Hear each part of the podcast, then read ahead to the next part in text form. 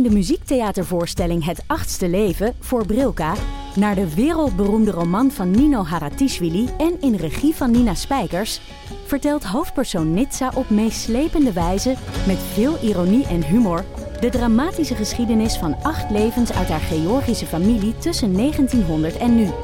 Een hartverscheurend en tegelijk troostrijk drama verteld vanuit het perspectief van vrouwen uit verschillende generaties. Waarbij het publiek meegenomen wordt op een emotionele, visuele en muzikale reis door de 20ste eeuw. Koop je tickets voor het achtste leven via oostpol.nl. Luister jij al naar de podcast Co en Zo? Ik ben Rick Paul van Mulligen. Ik ben Nina de Lacroix. En samen met jouw man René voeden wij twee kinderen op in twee huizen. Co-ouderschap. We hebben het over alles wat je daarin tegenkomt. Maar ook over de juice tijdens onze kinderloze dagen, want die heb je ook in het co-ouderschap. Een podcast voor alle ouders in alle vormen, maar ook voor alle mensen zonder kinderen. Zijn we eerlijk, heerlijk herkenbaar. Dus luister naar Co en Zo in je favoriete podcast-app. Luister babytjes, wat fijn dat jullie er zijn. Welkom bij Damn Honey.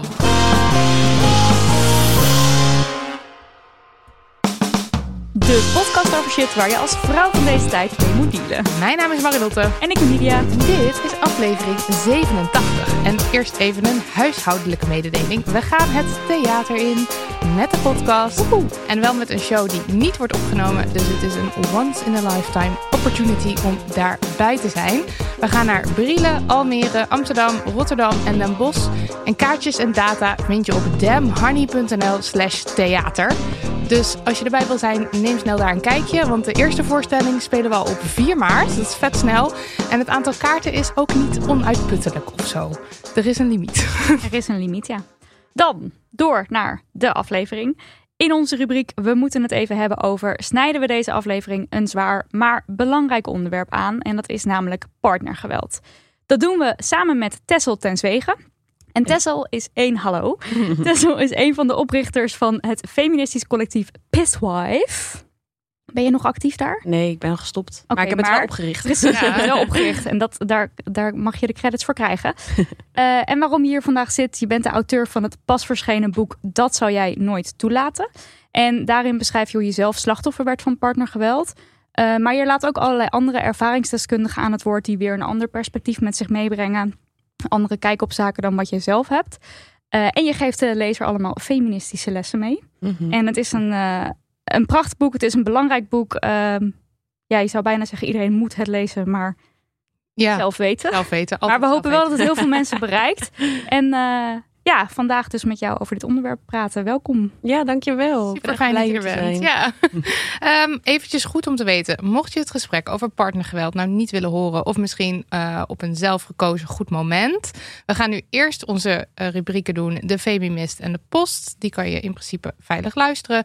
En als we bij ons hoofd, ons hoofdrubriek komen... we moeten het even hebben over... dan geven we nog even een content warning... en dan kan je hem gewoon uitzetten of doorskippen of whatever. Ja. Dat gezegd hebbende, Nidia, hoe ging jij onlangs de Feministin? Ja, nou, wij nemen op bij de studio's van Dag en Nacht Media. En eh, ik kwam hier laatst een mede-podcastmaker tegen. In de hal of zo. Ik weet niet meer. De hal. wat. Ja, gewoon je komt elkaar tegen. En de kantoortuin. De het? kantoortuin, ja. En dan Ja. zeg je, oh, oh, ben je ook maker? Jij bent ook maker. Toen vroeg hij, het was een man, oh, wat maak je dan? Toen zei ik, damn honey. En toen zei hij smuikend, oh ja, nee, nee, dat luister ik niet. En toen ging ik zo, nee, nee, natuurlijk niet.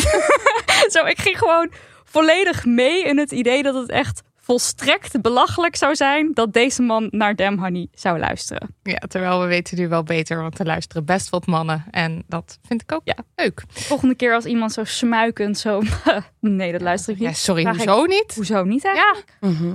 Ja, groot gelijk. Ja, Ja. pak ze. ja. Jij? Ja, nou, eh, ik eh, was door een, eh, een transcript van onze oude afleveringen aan het eh, bladeren. Leg even uit wat dat is. Oké, het transcript is het uitgetypte, het woordelijk uitgetypte, eh, ja, wat is het? Eh, Document. document van wat we zeggen in een aflevering. Zo'n document kan echt wel 40, 50, 60 pagina's zijn. Afhankelijk van hoe lang een aflevering is. Dat wordt uitgetypt tegenwoordig door vrijwilligers.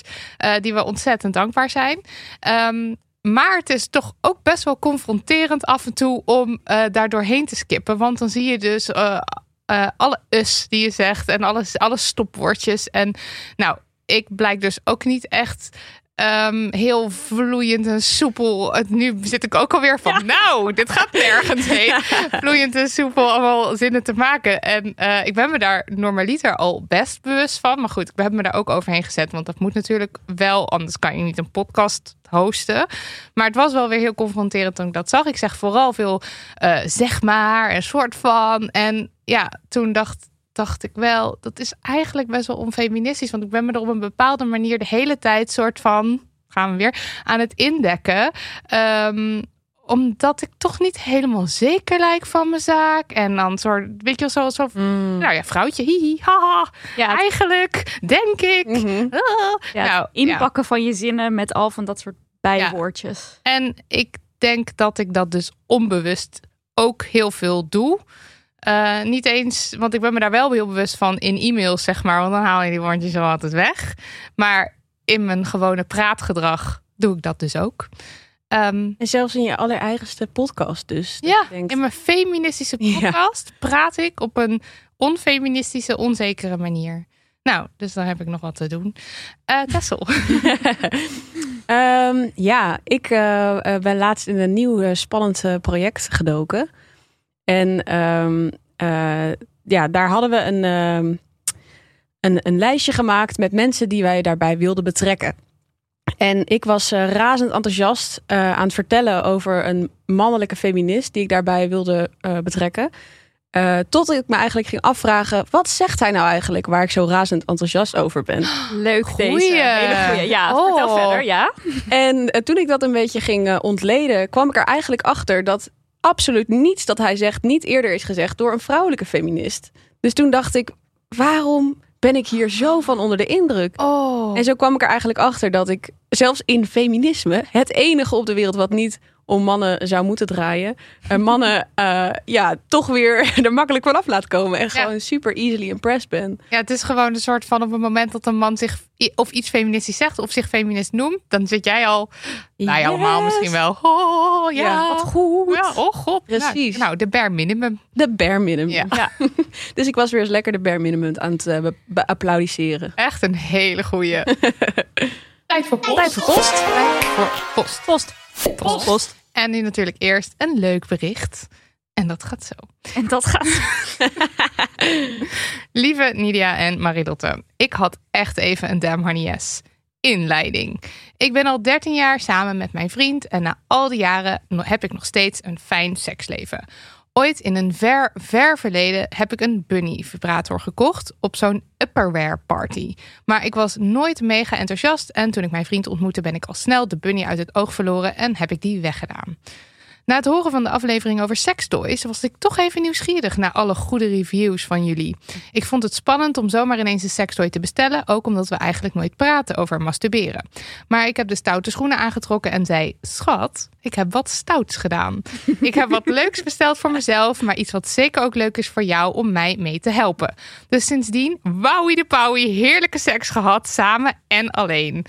En het heeft ook een fijn gesprek teweeggebracht over masturberen. Klein beetje rode wangetjes bij ons beiden om erover te vertellen. Maar het is toch mooi dat als je je open durft te stellen, er vaak toch een mooi en in dit geval horny gesprek ontstaat.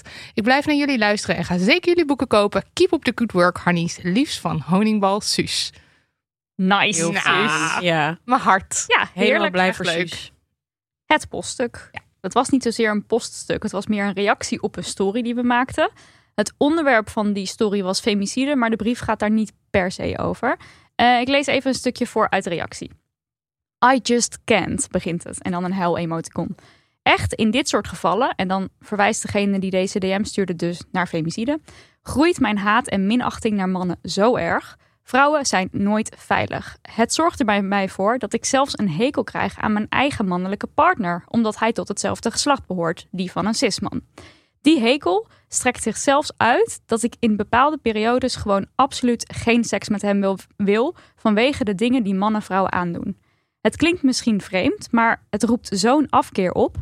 Ik kan echt ook een soort indirect boos op hem zijn, terwijl het de allerliefste en fijnste persoon is. Hij heeft zich bijvoorbeeld destijds aangemeld als abortusbuddy. En ik ben al elf jaar met hem samen. Ik praat ook veel met hem over dit soort thema's, maar dan nog. Ik zou je wel eens met een psycholoog over willen praten die in dit soort thema's vanuit feministische hoek het benaderen. Eh, alle tips zijn welkom. Ja, nou het is niet dat ik, ik heb persoonlijk geen tip voor een psycholoog, maar ik dacht het is wel misschien eens interessant om het over deze gevoelens en afkeer te hebben. Ja, want dit is denk ik het soort mannenhaat wat we eerder ook al besproken hebben toen we een podcast opnamen met Pauline Harmange. Een soort Ja, van alleen- de afkeer die Ja, daar want- opborrelt. Want als je mannen haat zegt, ja, Ja, mannenhaat ik vinden voel mensen het is, vaak een dit beetje is meer gewoon een soort weerstand krijg je tegen. Maar dat valt daar toch ook onder wat Ja. zij. Het is een soort Ik algehele dislike van alles man, omdat ze vrouwen zoveel aandoen. Ja. Ja, ja, ja, dat is het. ja, en het is ook ergens best logisch, want het is natuurlijk. Het patriarchaat is een systeem, dus het heeft ook in zekere zin effect op alle mannen. Ja. Maar het is wel iets anders om iets als een systeem te erkennen of als om alle mannen te generaliseren als zijnde slecht. Maar wel heel herkenbaar hoor. Ik, ik struggle er zelf ook wel eens mee. Ja, ik vroeg me ook heel erg af hoe jij hier naar kijkt. Ja, ehm, nou, ik heb natuurlijk eh, dat, dat boek geschreven over partnergeweld. En ik heb ook echt wel wat nare ervaringen gehad met mannen, ook naast die gewelddadige vent. Ehm, maar ik moet zeggen dat ik mezelf er juist altijd best wel om prijs dat ik heel open blijf en ehm, weiger cynisch te worden over, over Ja. liefde. en eh, eh, geloof dat er ook echt mannen zijn met een goed hart. Maar ik herken het wel hoor, vooral als, als zoiets net gebeurd is of, en je wordt inderdaad doodgegooid in het nieuws met dit soort verhalen. Ik schrijf er dan ook heel veel over, dus ik zie het met mijn werk ook nog eens elke dag. Om dan ehm, ja, met een, eh, met een eh, liefhebbende en open blik naar mannen te blijven kijken, vind ik af en toe best eh, lastig. Ja. Mhm. Ehm, maar ja, ja, gewoon ehm, ja, lief, eh, lief tegen jezelf ook blijven en jezelf dat soort emoties gunnen. eh, even de ruimte daarvoor nemen. En hopelijk, eh, als je een hele gezonde, fijne relatie hebt, kun je daar misschien ook samen over praten. Als je een be- enigszins feministische vriend hebt. En ehm, ja, dat moet helemaal goed komen. In ieder geval nooit, eh, niet, nooit cynisch worden en altijd hoop blijven houden. prachtig. Ik heb zelf ook een keer ruzie gehad met Daniel. Dat ging ja ook semi hierover. En we hebben eigenlijk niet zo vaak ruzie. Maar ik, het was wel ook echt die ja, soort woede van wow, dit gebeurt en, het, ge- en niemand doet wat. En, en jij doet nu ook weer alsof het een nieuw verhaal is. En dat je soort Mm. ja, gewoon weerstand gaat voelen. ja. Ik denk wel dat het echt goed is om er inderdaad met iemand over te praten. Want wat heeft dat, jullie hebben er ruzie over gehad, maar wat heeft het, ges, zeg maar, jij zwengelt dan dus het gesprek aan, ook al is het een ruzie. Wat, wat, heeft dat wat opgeleverd? Ja, dit is al heel lang geleden, dus ik weet dat niet zo heel specifiek meer. Dit was een beetje aan het begin van Damn Honey. Hmm, Ondertussen heeft Daniel natuurlijk zoveel geleerd. Hij is de editor Ja. van deze podcast, dus hij hoort alles wat wij zeggen. En hij heeft veel geleerd en maakt zelf ook nu een feministische podcast. Genaamd Neeman. Shout-out naar Neeman. Ehm, Ik kan me gewoon wel weerstand- voorstellen dat het, dat het helpt om inderdaad dat gesprek maar dan open te breken. En dan hopen dat je partner het niet persoonlijk dus per se opvat. Ja. Maar dat het dus echt een soort, een, ja. Dus, maar het is niet eens zozeer iets wat je partner per se... Hij kan er niets van doen. Het is vooral iets Ja. in jezelf, toch? ja, Nou, ik weet niet. Ik heb wel met mannelijke partners ook, ook wel eens gewoon random bedpartners. Dat ik zo ben van. Natuurlijk is het niet elke man zijn schuld dat er nare mannen op de wereld bestaan. Maar ik vind het wel chill als je met je mannelijke bed- of relatiepartners een beetje op hetzelfde level zit qua. We begrijpen toch allebei wel dat feminisme nodig is. Mhm. We begrijpen wel allebei dat er een patriarchaat is, toch? Ja. Dus wat zeg je als je vrienden zoiets doen, bijvoorbeeld? Ja, ja, ja, Ja, ja, ja, ja. Wat voor een acties, wat voor stappen neem je zelf? Maar ja. je hebt het hier natuurlijk wel in deze reactie over een relatie van al elf jaar. En als je dus nu, zeg maar, als ik kijk naar mezelf elf jaar geleden, was ik me niet bewust van al deze dingen. Eh, en, en die afkeer, zeg maar, is gegroeid in de loop der jaren. Ik kan me voorstellen dat dit bij de eh, briefschrijver ook zo is. Dat je op een gegeven moment word je daar gewoon steeds bewuster van. En als je partner daar bijvoorbeeld niet in meegroeit, maar deze partner klinkt wel alsof die erin meegroeit, dan is dat natuurlijk lastiger. Want jij, eh Tessel, kan natuurlijk met je deze van tevoren al een soort van kijken, is deze basis gelijk? Maar ja, als je al elf jaar samen bent, Ja. is, is dat misschien niet gelijk opgegaan. Dat kan ook. Ja. Dat is waar. Maar dan heb je wel waarschijnlijk een, een hele veilige. Tenminste, ik maak nu allemaal aannames over deze relatie. Maar Ja. Ja, we Laten we ervan uitgaan. Zoveel, ja. dat het een fijne relatie is. Deze relatie heeft al een eh, vruchtbare bodem. eh, en, en weet je wel, communiceert al enigszins over feminisme, dus, dus over abortus. Ja. En ehm, dan hoop ik toch dat je ook daar een gesprek over kunt voeren. Van ik ben me hier anders over gaan voelen. Wat vind jij ervan? Ik merk dat het deze emoties bij me oproept. Want in elke lange relatie ga je op een gegeven moment eh, verschillende kanten op groeien en nieuwe inzichten krijgen en zo. Daar moet je altijd over blijven communiceren. Ja.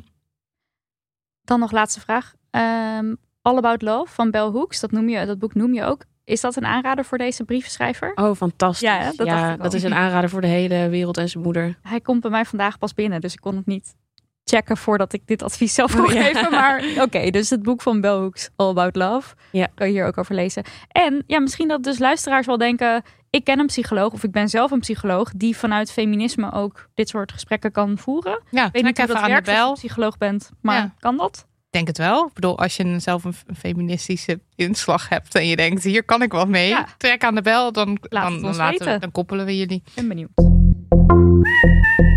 Sponsortijd, oftewel tijd voor HelloFresh. Hello what? Hello Fresh. De maaltijdboxen van Hello Fresh die gewoon bij jou thuis worden geleverd, zitten voller dan vol met verse ingrediënten waarmee je gerechten uit je mouw schudt alsof het niets is. En elke week is het weer feest, want dan kun je kiezen uit maar liefst 30 verschillende gerechten. Lekker snel, vegetarisch, premium en hier en daar een vegan optie. Heerlijk. Ook heerlijk als je partner denkt dat er nog boodschappen moeten gebeuren, maar dat je dan kunt zeggen, hoeft niet, want er is Hello Fresh. En ja, dat hadden wij dus deze week. Cato stond helemaal in de regelstand. Huis opruimen, plantenwater, wasjes draaien, dit, dat, zus, zo, sporten, thuis, moe. Maar de meid had ook nog een hele boodschappenlijst gemaakt. En toen ging de bel. Ding dong. En? Wie was het? Het was inderdaad Hello Fresh. Hello Fresh. Hello Fresh. Eh, dus de bel ging Cato door de intercom zo van hallo. En Hello Fresh zei zo van hallo met Hello Fresh. Hier is een doos eten. En ik denk serieus niet dat ik haar ooit zo blij heb gezien. Ze was zo van, dus we hoeven geen boodschappen te doen. Nou, je ontroert me echt tot mijn diepste kern met dit Ja, ja, verhaal. helemaal tranen in haar ogen, op de knieën gevallen, handen naar de hemel. Ja, nu weten we het wel. Maar ik moet wel zeggen, zo re- als ik de deur open doe voor de HelloFresh, zeg ik ook altijd Hello Fresh. En dan kijken ze altijd iets wat ges- gechoqueerd. Maar En ik ben altijd oké. erg blij als er zijn. Ja, precies. En nou, wil jij ook iemand blij maken met dat er geen boodschappen hoeven te gebeuren? Met de code Hello Damn Honey 75 en dat schrijf je aan elkaar, krijg je tot wel 75 euro korting op je eerste vier boxen. En hoe groter je box, hoe meer korting je krijgt. Oké, de Hello Fresh tune van twee weken geleden zit, en ik overdrijf niet, de hele tijd in ons hoofd. Ik hoop bij jullie ook, want wij gingen voor catchy. En dit is die van deze week. Nidia, take it away. HelloFresh, bedankt voor het onderhouden van onze rela zonder dat we er iets voor hoeven te doen. Behalve dan onze box aanzetten, maar dat is een kwestie van op een knopje drukken. En dat is zo gepiept. Dus bedankt. Ja, ik dacht, ik, kies voor een rapthema dit keer. Ja. Ja. ik schud gewoon uit mijn mouw. net als 101 die bars, hoe?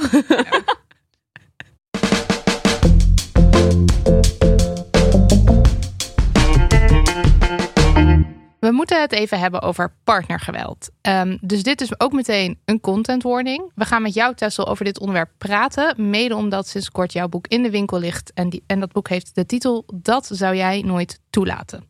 Dan duiken we meteen even de cijfers in en dan quote ik uit je boek. Ongezonde relaties zijn er in verschillende gradaties en zijn soms ook zeker een één op één uit te praten. Maar het feit blijft dat er in Nederland elke tien dagen een vrouw wordt vermoord door haar partner of ex-partner. Uit onderzoek van kennisinstituut Movisie blijkt dat 12% van de Nederlandse bevolking op een punt in hun leven wordt mishandeld door een intieme partner of ex-partner. Nou, echt onwijs hoge getallen. Ja. En er bestaan allerlei vooroordelen rondom slachtoffers en daders. Zo worden mannelijke slachtoffers vaak niet serieus genomen, want mannen zijn sterk, die slaan gewoon terug toch. En geweld in lesbische relaties zal vast wel meevallen, want vrouwen zijn toch zo zachtaardig. En in de media lees je vooral eh, het witte cis hetero-abled perspectief. En het gaat dan vrijwel altijd om een vrouw.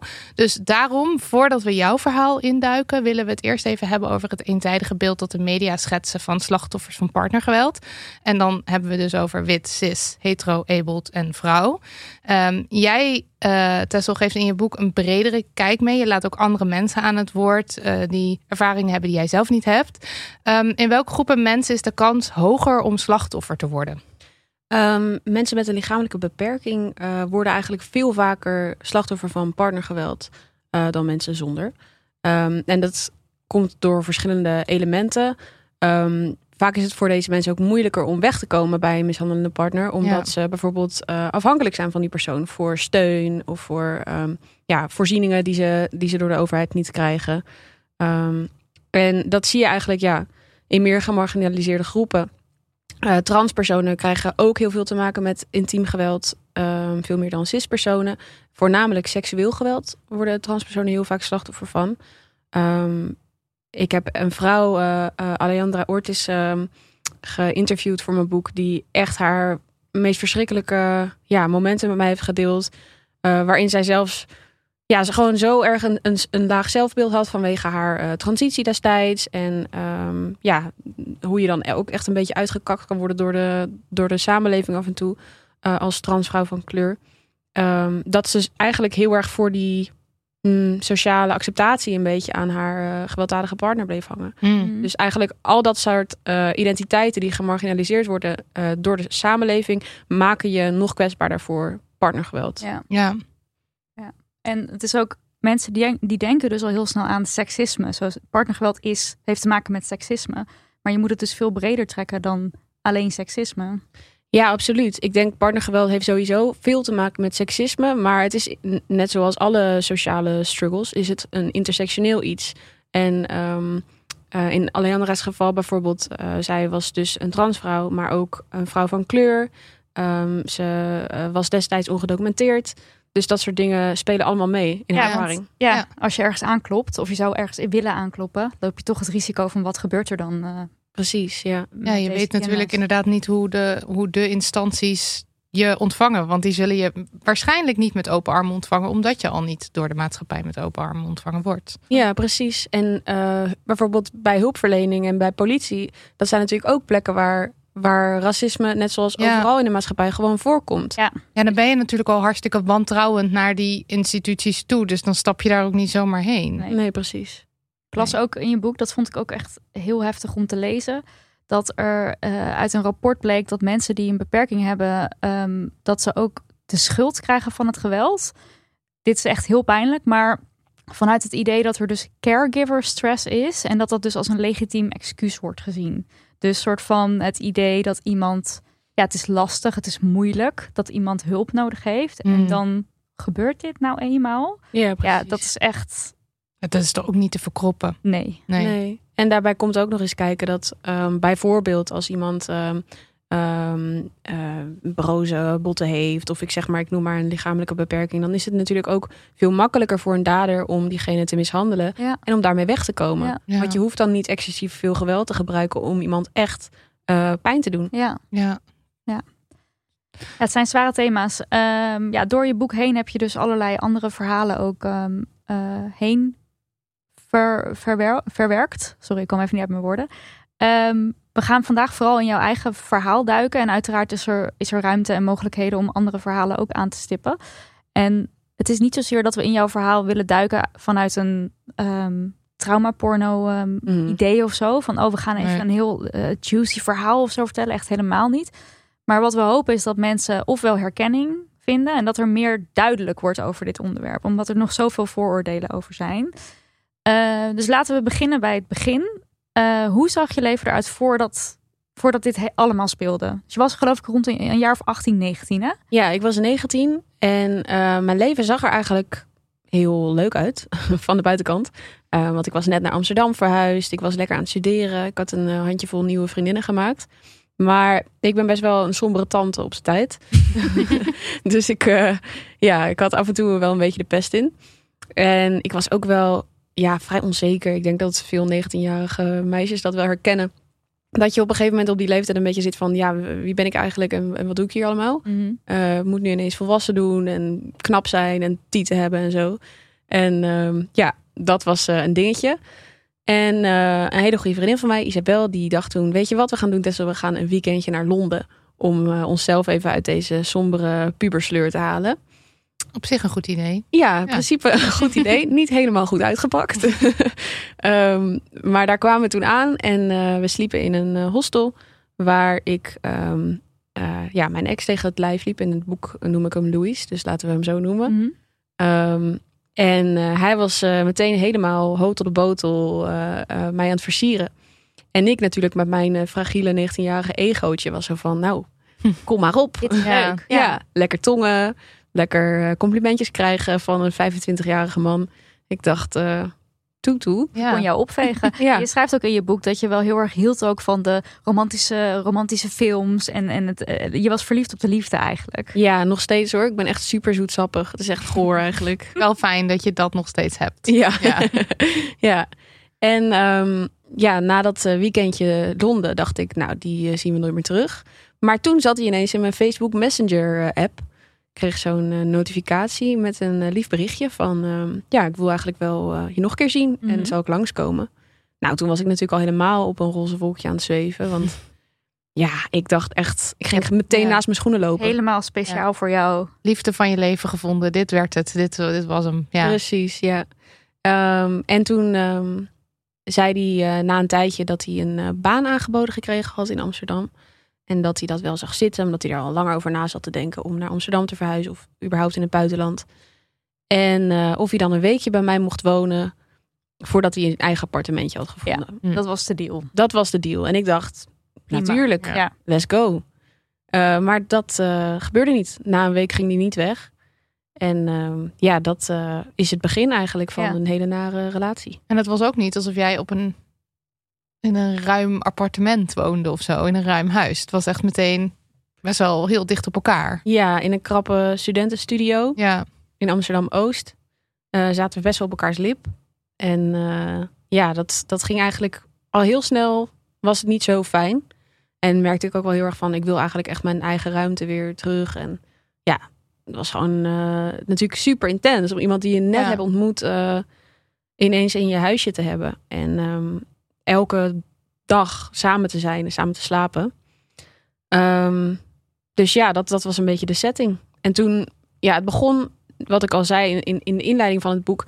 eh, partnergeweld is vaak echt een glijdende schaal. Dus het is niet alsof hij na een week al begon met ehm meppen of zo. Maar hij, was, eh, hij begon dan met een beetje beledigende grapjes maken. Waar ik eerst dan nog dacht van, is dit een grapje? Ben ik te gevoelig? Of ehm, Taalbarrière misschien ook. ja, dat dacht ik ook inderdaad. Misschien een ander, andere cultuur. En daarbij kwam natuurlijk ook nog het leeftijdsverschil. Ik was 19, hij was 25. Dus ik dacht, ja, met liefde. Ik heb nog maar één relatie gehad. En eh, nou, toen was ik ook 15 tot 17. En verder heb ik mijn god geen idee wat je allemaal, normaal? wat, wat je Ja. moet doen in een relatie, hoe je Mhm. met elkaar omgaat. Dus ik keek ook heel erg naar hem. Van nou, hij is 25, hij weet dat allemaal wel. Dus als hij zegt dat dit normaal is, dan is dat zo. En als hij dan zo'n grapje maakte wat eigenlijk niet echt een leuk grapje was. Of zelfs eigenlijk helemaal geen grap, maar verpakt als een grap. Wat was dan jouw reactie? Aan het begin eh, was ik nog best wel eh, confronterend daarin. Dat als hij eh, dingen zei over mijn kledingstijl. Eh, nou, jullie kunnen mij niet zien als je deze podcast luistert, maar ik heb lekker een wijde tuinbroek aan. eh, want daar hou ik van. Dat vond hij eh, heel erg onvrouwelijk en ehm, kinderachtig en eh, dat soort dingen. En dat zei hij dan een beetje half lachend. En dan ehm, confronteerde ik hem daarmee van... hey, ik vind het eigenlijk niet normaal dat je zo afgeeft op mijn kledingstijl... want ik mag het toch eigenlijk wel zelf weten. En dan zei hij... nou, dat heb ik helemaal niet gezegd. Of je hebt het verkeerd opgepikt. Ja. Of mag ook helemaal niks meer zeggen. Het was maar een grapje. Ja. Alle classics. Precies. Ja. En dit, eh, dit fenomeen wat je nu beschrijft, dat heet eh, gaslighting. Gewoon Precies. een beetje doen alsof jij het verkeerd verstaan hebt. Alsof jij het niet begrepen hebt. eh, Alsof jij degene bent die eigenlijk, nou ja... Ja, maar je gaat ook is. aan jezelf twijfelen. Want Ja. als iemand zegt, ik heb dat niet gezegd. Dan denk je, Huh? heb ik dat niet gezegd? Of heb ik het nou verkeerd begrepen? Ja, je bent natuurlijk ook de enige, zeg maar, één van de twee partijen in dit. Dus je, je hebt alleen je eigen, eh, je eigen verstand eh, om op te vertrouwen en de woorden van de ander. Ja, precies. En al helemaal met zo die 19-jarige onzekerheid... eh, die echt heel erg door mijn lichaam gierde... was ik daar heel gevoelig voor. Ja. Ja. Dat, dat begrip gaslighting, dat komt trouwens uit een film. Dat weet, weten mensen misschien niet. Wil je kort uitleggen wat het idee van die film is? Ja, het is een hele oude film. Eh, eh, Gaslight heet hij ook. En ehm, daarin ehm, is er een stel. En ja, de, de vrouw van het eh, hetero-stel... die denkt op een gegeven moment dat ze gek wordt... omdat het lijkt alsof haar huis steeds een beetje gaat schemeren... of de, de lampen ehm, uitgaan, bijna. En eh, haar man die zegt tegen haar... nou, ik weet niet waar je het over hebt. Je moet, je moet eh, jezelf even laten nakijken... want er klopt eh, iets niet. Er is helemaal niks met die lamp aan de hand. Terwijl hij zelf degene is die de gaslampen... vandaar gaslight de hele tijd eh, dempt. Dus Ja. daar komt het, de term vandaan. Ja, ja. Ik vind het ook een heel goed sprekend voorbeeld. ja. Als je het even wil uitleggen. Dan zie je het wel echt enorm voor je. Ja. Ja. Oké, dus het begon met eh, gaslighting. En eh, met jou de hele tijd vertellen eh, dat je het niet goed begreep. En, en toen? Ehm, op den duur begon hij ook steeds meer ehm, controle over mij eh, te ja, proberen te krijgen. Dus waar ik dan met vriendinnen ging afspreken of vaak met mijn ouders ehm, wat ging doen, dan had hij daar ook altijd iets over te zeggen. Zo vond hij het heel kinderachtig als ik vaak naar mijn ouders toe ging, want je bent nu toch een volwassen meid en je hoeft toch niet meer elk weekend naar je ouders. En ehm, op een gegeven moment werd ook mijn biseksualiteit tegen mij gebruikt. Ehm, een goede vriendin waar ik vaak bij bleef logeren, dat vond hij ineens heel raar. Want hij was zo van, ja, jij bent biseksueel, dus hoe eh, moet ik er nou eh, op kunnen vertrouwen, zeg maar, dat jij niet met die vriendin ligt uh, rampetampen. Ehm, terwijl ik denk, ja, in een gezonde relatie moet je dat toch gewoon vertrouwen. Ja, precies. Maar biseksuele mensen zijn ook eh, overgerepresenteerd Ja. in, de, in de partnergeweldgroep. Biseksuele mensen krijgen veel vaker te maken met partnergeweld en met seksueel geweld. Ja. Ehm, dat is eh, recentelijk gebleken uit onderzoek van CBS. En eh, toen dat uitkwam, toen dacht ik ook, wauw, dat is zo in lijn met wat ik heb meegemaakt. Ja, Ehm, die jaloezie van hem de hele tijd. En inderdaad zo'n beeld van eh, biseksuele mensen kunnen niet monogaam zijn of gaan met iedereen naar bed. Ja, die hebben, hebben altijd zin en die willen iedereen. Maar en, en, en als hij dat tegen jou zei, wat dacht je dan van, oh ja, het is misschien ook wel niet zo prettig voor hem? Of Nee, ja, eerst werd ik daar wel boos om, omdat ik gewoon ehm, dacht van ja, dat is bifobisch. ja, Ehm, maar daar was je dus wel ook al. maar daar was je al mee bezig. dat- Daar was ik wel al mee Ja. bezig. Ja. Ja. daar was ik wel mee bezig. Ehm, maar hij, ja, dat is ook een beetje het ironische. Hij was best wel wel bespraakt, ook, ook in feminisme en in ehm, ehm, als een LGBT-ally, zeg maar.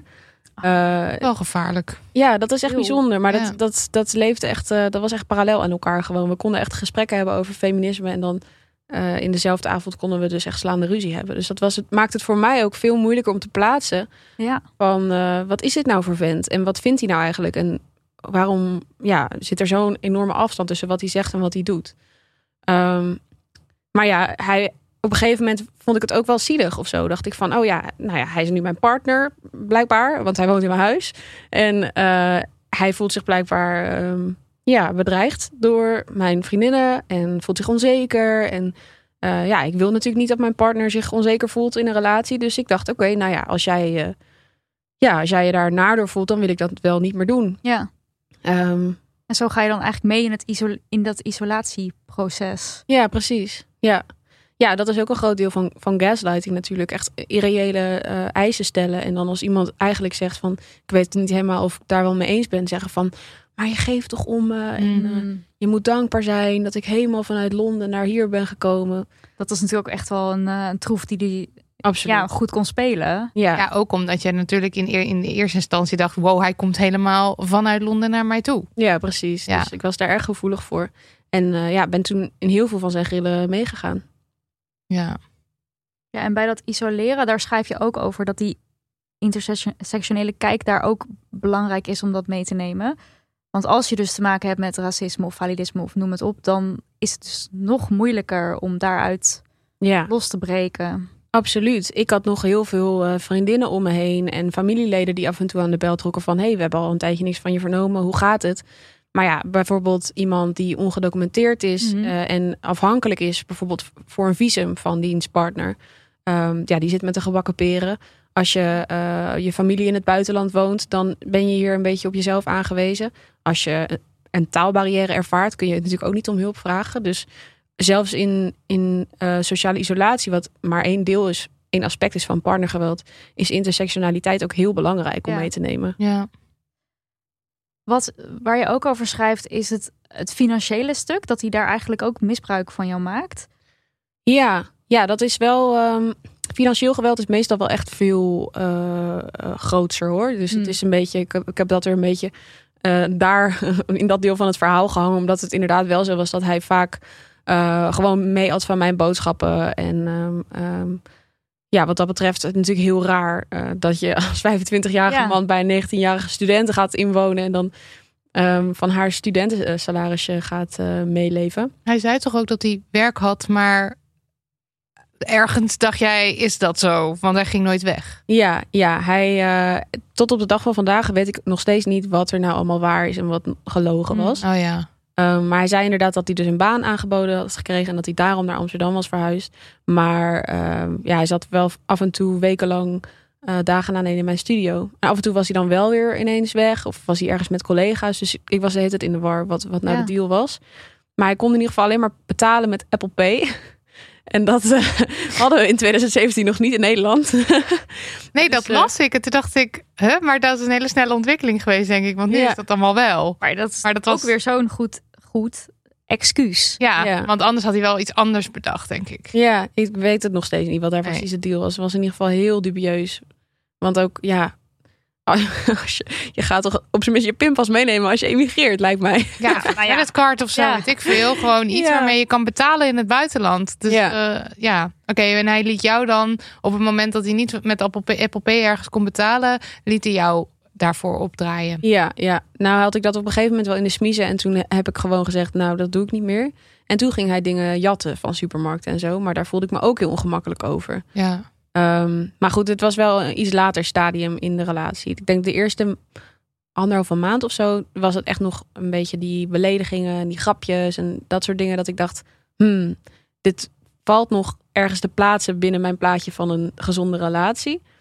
En eh, op het moment dat het stelen en het, eh, dat soort grote dingen aan het licht kwamen, toen dacht ik, toen was ik eigenlijk al best wel een beetje bang voor hem. En was ik al best Mm. wel geïntimideerd. Dus daar durfde ik toen ook niet meer zo heel veel van te zeggen. Nee. We hadden iemand die eh, een vraag instuurde. Dat was, is partnergeweld puur fysiek of kan het ook mentaal zijn? Mijn partner kan mij wel eens kwetsen via zijn woordgebruik. En dan twijfel ik of het toxic is wat hij doet of niet. En of het erger kan worden. Ja, eh, nou, partnergeweld is sowieso niet alleen maar fysiek. Kan ook psychisch zijn en dus financieel, inderdaad. Ehm, en het is ook lastig om te benoemen. Want ehm, vooral als het alleen psychisch geweld is natuurlijk. Omdat dat zo lastig te... Ja, objectief te bekijken is. Ehm, Ja. En ja, dat is echt aan jou. Ehm, ja. of, of je daar de grens trekt. Ik bedoel, ik heb nu het idee dat ik dat best wel goed kan aanvoelen of zo. Ik hou best wel van een beetje flirterig eh, elkaar plagen of Ja. zo, weet je wel. Ik, ik zeg ook wel eens voor de grap, bullying is my love language. Want ik maak altijd lullige grapjes over mijn vrienden, maar oprecht met de beste bedoelingen. En ik denk dat je zelf het beste kan aanvoelen en ook bepalen, wil ik dit? Ja. En En ik denk dat als jij je niet prettig voelt bij een grap die iemand over je maakt, dat, en je zegt er iets van, dat het belangrijk is dat je je niet geïntimideerd voelt als je dat zegt. Ja. ja, Da- ik denk dat die energie, zeg maar, heel belangrijk is. Ja, inderdaad. Of je, er, of je er een gesprek over kan voeren en kan zeggen: hé, hey, ik vind het niet chill, wil je het niet meer doen? En daar wordt nou naar geluisterd. Dan is er natuurlijk niet sprake van partnergeweld. Nee. Nee. Maar als iemand zegt van, als iemand je dan gaat gaslighten en zeggen van, jij neemt het verkeerd op en je demoniseert mij en ik mag ook helemaal niks meer. Dat is wel een Ja. ongezonde Dat eh, zou een dynamiek. Teken of een red flag eh, Absoluut, ja. zijn. Op een gegeven moment dan ehm, gaat het over ook in fysiek geweld. Mhm. Eh, hoe, hoe ging dat? Ook heel geleidelijk, ehm, stap voor stap. Ehm, de eerste paar keren dat ik dacht, hmm, dit is niet helemaal oké, was dan dus heel subtiel. Dat ik iets zei wat hem niet beviel. En dat hij bijvoorbeeld mijn handen of mijn polsen heel stevig vastpakte. Hmm, ja. En dan daar net iets te hard in kneep.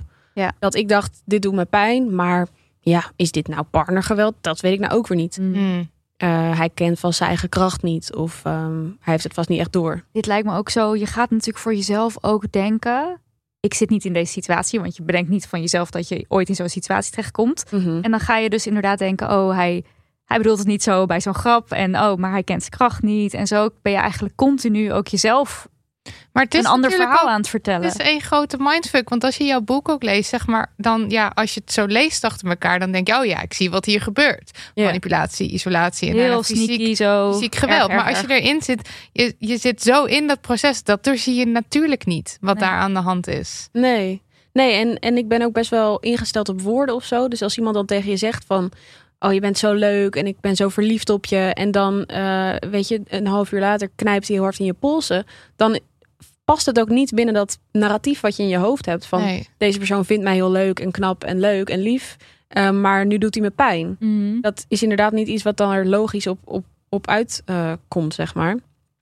En ehm, de eerste keer dat er echt een klap viel, waren we allebei heel dronken. Oh ja, dus dan is dat ook weer een soort... Denk je ook, nee, we waren dronken. Precies, ja. De volgende ochtend eh, confronteerde ik hem daarmee van... hé, hey, ehm, ik heb een blauwe plek op mijn schouder en ik kan me vaak herinneren dat dit is gebeurd.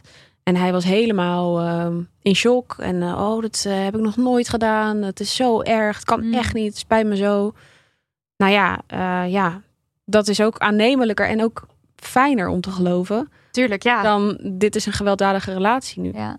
Maar de keer daarop dat er geweld gebeurt en je denkt, oké, er is dus sprake van geweld, dan voel je je dom. Want dan kijk je achterom naar al die keren dat je het hebt weggewuifd en hebt geëxcuseerd en hebt goed gepraat in je hoofd en denkt, wauw, wat ben ik dom dat ik Mm. dit al zo vaak heb toegelaten, tussen Ja. aanhalingstekens, en dat ik hier nu, nu zit.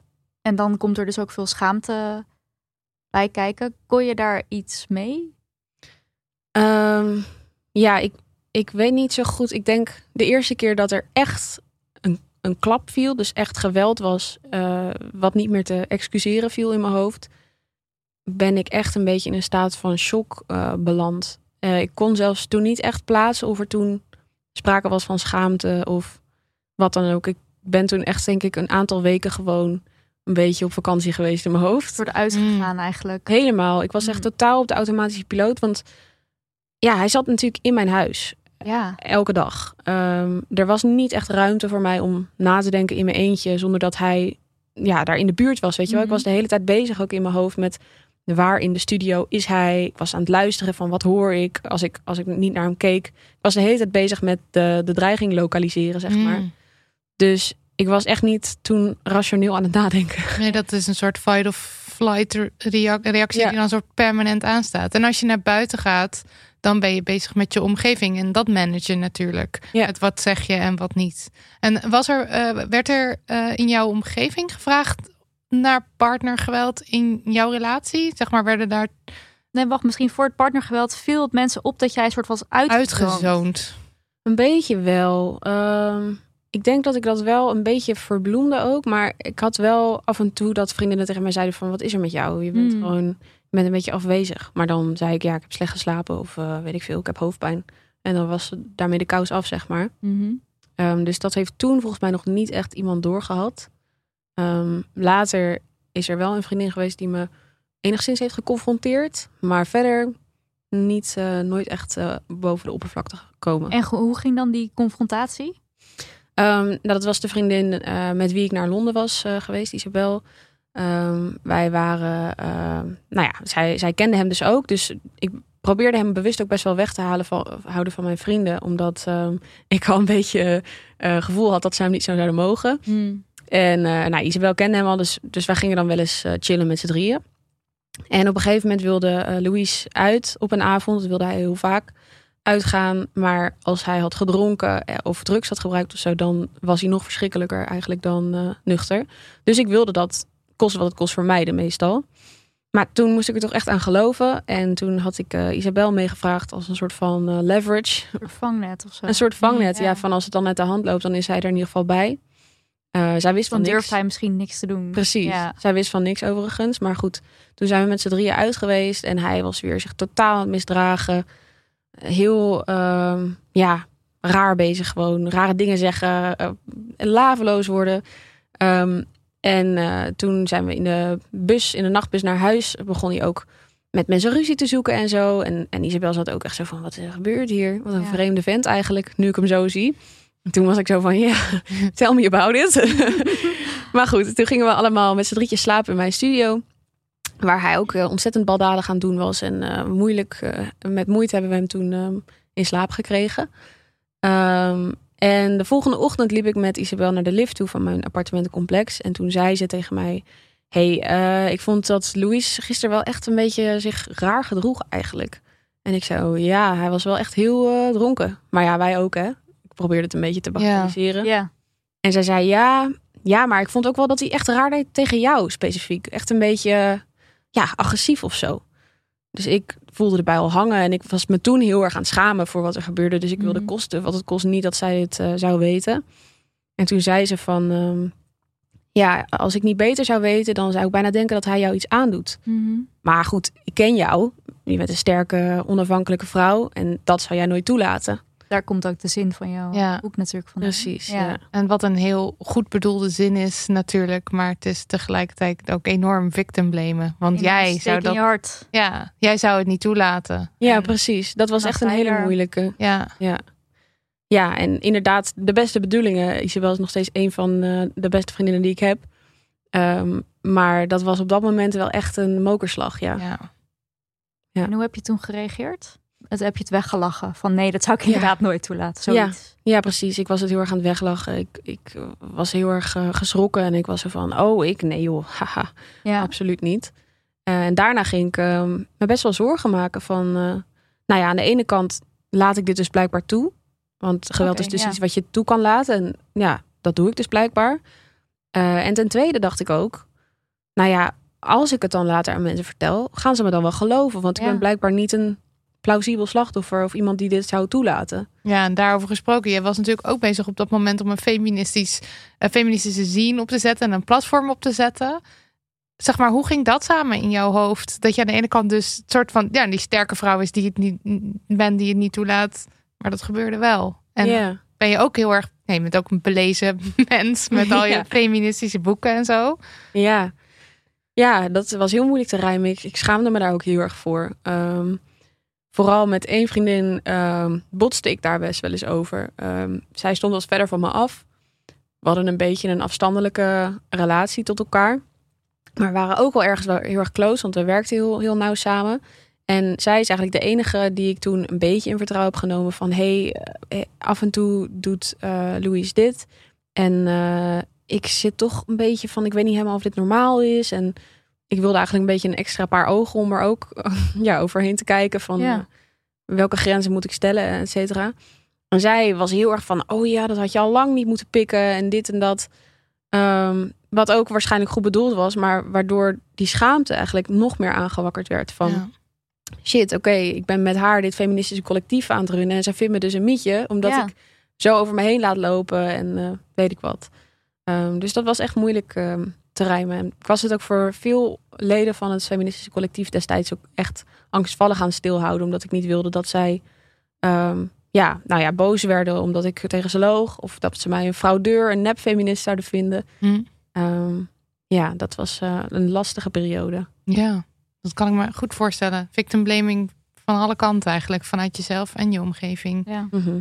Wat had je nodig van, zeg maar, stel, stel de zin, dat zou jij nooit, nooit toelaten, was niet uitgesproken. Heb je het gevoel dat je dan bijvoorbeeld wel er misschien over had gepraat? Dat weet ik niet hoor. Ik ben echt wel eh, best wel koppig. En ik was toen ook wel heel erg in de ontkenningsfase nog. Hm. Ehm, dus ik denk dat eigenlijk niet. Ik bedoel, natuurlijk was het fijner geweest als het niet was gezegd. Dan, dat had me wel echt wat ehm self-doubt eh, gescheeld. Maar ja, als ik nu terugdenk aan die periode, dan neem ik mijn vriendinnen niks kwalijk hoor. Absoluut niet. Ik denk dat het echt dat mijn eigen schaamte mijn grootste vijand was op dat moment. En, en eh Louise natuurlijk, maar Ja. We hebben best wel veel vragen gekregen van mensen van wat kan je nou doen als je vermoedens hebt dat er iemand in je omgeving te maken heeft met partnergeweld.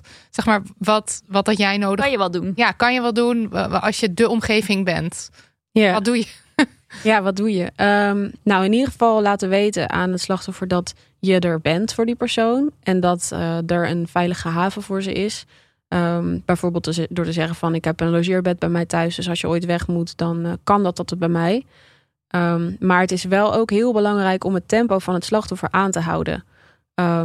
Want ja, als slachtoffer ga je natuurlijk ook gewoon een heel erg mentaal proces door van ontkennen en dan eindelijk onder ogen komen. En ja, dat is gewoon eigenlijk niet te begrijpen als je zelf niet in zo'n situatie zit of hebt gezeten.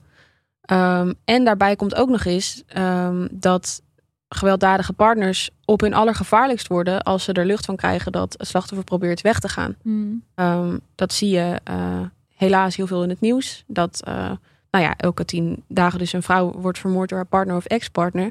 Dat is in de meeste gevallen zo als de vrouw probeert weg te gaan of bij haar vriend is weggegaan. Ja. Ehm, dus je moet ook niet forceren van hey, ik zie dat je vriend niet goed voor je is. Je moet nu bij hem weg. Mhm. Want ik denk dat het slachtoffer zelf het beste kan aanvoelen wanneer de kust het veiligst is. En ehm, ja, als je dat ehm, te snel doet, dan kan dat dus echt hele ja, desastreuze gevolgen hebben. Ja, en als ik jou ook zo hoor van, nou, ik, ik, ik woonde met hem op die studio en ik was me gewoon altijd super bewust van waar hij was en zo. Ja, je, je weet het als mens wat erin zit, denk ik wel het beste in te schatten dan op dat moment. Ja, inderdaad. En ook gewoon ehm, ja, die mentale journey dus. Dat, dat, dat als iemand in de maand waarin ik zeg maar eh, mentaal uitgecheckt was, eh, opeens druk op mij ging zetten om weg te gaan, dat Ja. was echt niet goed gegaan. Nee. Want ik was echt tot, ik was echt niet bij zinnen toen. Ik deed alles op de automatische piloot en ehm, ging me eigenlijk helemaal schikken naar. eh, op een gegeven moment krijg je er heel erg een gevoel voor waar hij boos om gaat worden. Omdat je natuurlijk maandenlang elke dag in dezelfde ruimte zit en hij om elke, ehm, elke vlieg eh, boos wordt. Dus ik ging echt, ehm, alsof het een soort van lichamelijke intuïtie was, ging ik gewoon de dingen doen die hij van me verwachtte. En niet de dingen doen waar hij boos om ging worden. Omdat dat als een soort van tweede natuur aanvoelt op een gegeven Ja. moment. Ja, zelfbescherming. Ja, precies. Dus dan weggaan omdat je druk krijgt van buitenaf. Dat zat er toen echt niet in. nee. Je beschrijft ook in je boek dat je op een gegeven moment wel iets gaat zoeken op internet hierover. Maar dan kom je op een website waar het ook gaat over kinderen en huismoeders, geloof ik. En dat je dan Ja. zoiets hebt van, oh, maar dit gaat eigenlijk helemaal niet over mij.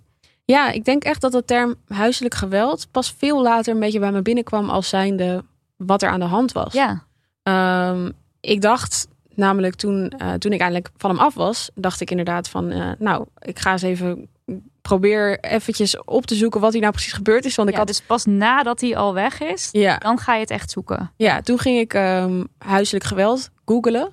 Want ik dacht, misschien is dat het. Weet je wel, Eh, geweld was in mijn huis. Misschien is dat huiselijk geweld.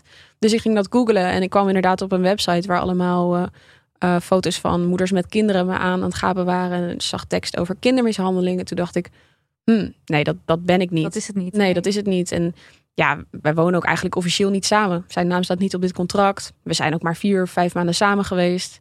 Eh, nee joh, ik moet niet zo dramatisch doen. Dit is het vast niet. Ja, je krijgt er een soort beeld van, van oké, dit gaat over relaties. Die mensen zijn getrouwd, die zijn al vijf jaar wonen die in een huis en hebben die drie kinderen. En dan is het huiselijk geweld. Maar Ja. terwijl jij volgens mij, in- want in je boek schrijf je over studenten die ook veel Ja, slachtoffers zijn, toch? Dus.